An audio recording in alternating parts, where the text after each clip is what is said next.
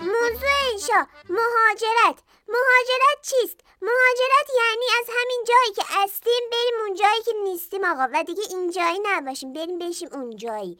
و این خیلی خوب است. من اولین بار مهاجرت را از کتاب فارسی قدیمی دوران مدرسه آبجی غلارم یاد گرفتم که در آنجا یک لاک پشتی بود که از وضعیت اجتماعی آنجا ناراضی بود و دلش می‌خواست پرواز کند و برود به جای دیگر که بتواند در آنجا عینک دودی بزند و با شلوارک لب ساحل دراز بکشد.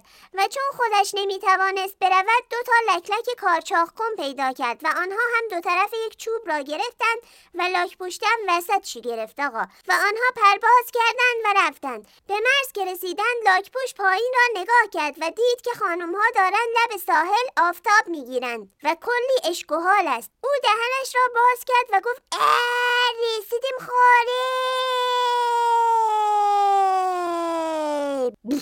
و اینجوری شد که افتاد و به گاو رفت. هن؟ به گاو رفت آقا. یعنی افتاد پایین پاشید رو زمین گاو و قاطی علوفه خوردش داغون. البته این قضیه مهاجرت فقط محدود به لاک پشت ها نیست.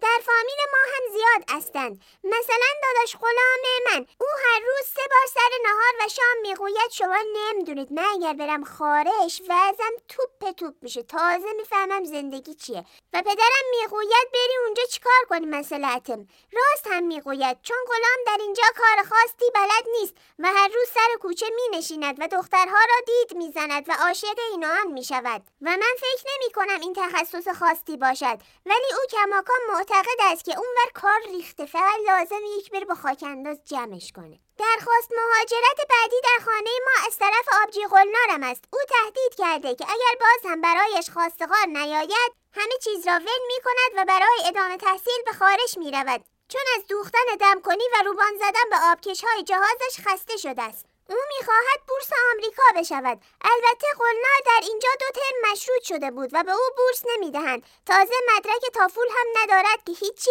ای ب ز د ای اف جی اچ خیلی خوب. بلد نیست بخونه آقا.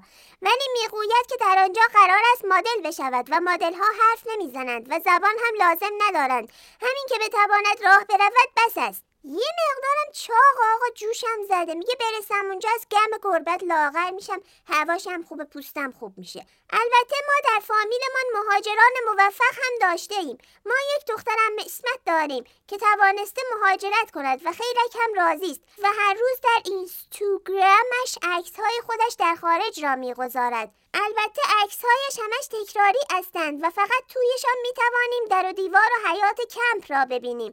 ولی خودش که خیلی راضی است و می‌گوید که قرار است تا آخر سال پناهندگیش را بگیرد و از کمپ بیرون برود. اگرچه که ما چشممان آب نمی‌خورد چون هشت سال است که همین را می‌گوید. تازه آقا همش با شادی از خاطرات مهاجرتش هم برامون میگه. ما هم لذت می‌بریم آقا انقدر باحال رفته. با کامیون پرتغال از مرز رفته. آقا تا صبح کل پرتغال خوردن. هی سوار یه کامیونای دیگه می‌شدن. بعد پلیس می‌گرفته اینقدر هیجان انگیز بوده البته اینها هیچ کدام مهم نیست چون او راضی است و می‌گوید به زودی قرار است با مدرک فوق لیسانسی که در اینجا داشت در خیابان پشت کمپ با دوستانش یک فلافلی باز کنند و صنعت فلافل بادلینگ را به خارجی ها منتقل کنند. تازه میگه دیگه من صدا نکنین اسمت به من بگین کاملیا آو. به هر حال بابای ما می‌گوید که اینها غلط اضافه می‌خورند. همین مملکت خودمان بهترین جای دنیا است و درست است که در اینجا کار نیست پول نیست آینده نیست ولی در عوض چیز هست.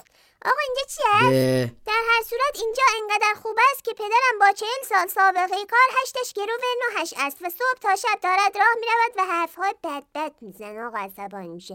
کلا اینور اینجوری است و آنور هم درست و حسابی راهمان نمی‌دهند. البته من مطمئنم که تا من بزرگ بشوم همه چیز درست می‌شود. فقط نمی‌دونم چرا اینو میگم بقیه بهم میخندن. نتیجه! ما از انشای امروز نتیجه گرفتیم که بهترین راه این است که آدم دو تا لکلک پیدا کند و چوب را قاز بگیرد و از آن طریق به خارج برود. فقط به شرطی که اگر چیزی در راه دید تحریک نشود. ای! آقا منظورم تحریک نش دهنشو وا کنه خواستم بگم بذاریم برسیم. بعد مطمئن شدیم که رو زمینیم اون موقع دهنمون رو باز کنیم بگیم ای جون! Ee, Ay pes gerdene. Tamam mı? Tamam mı? Tamam.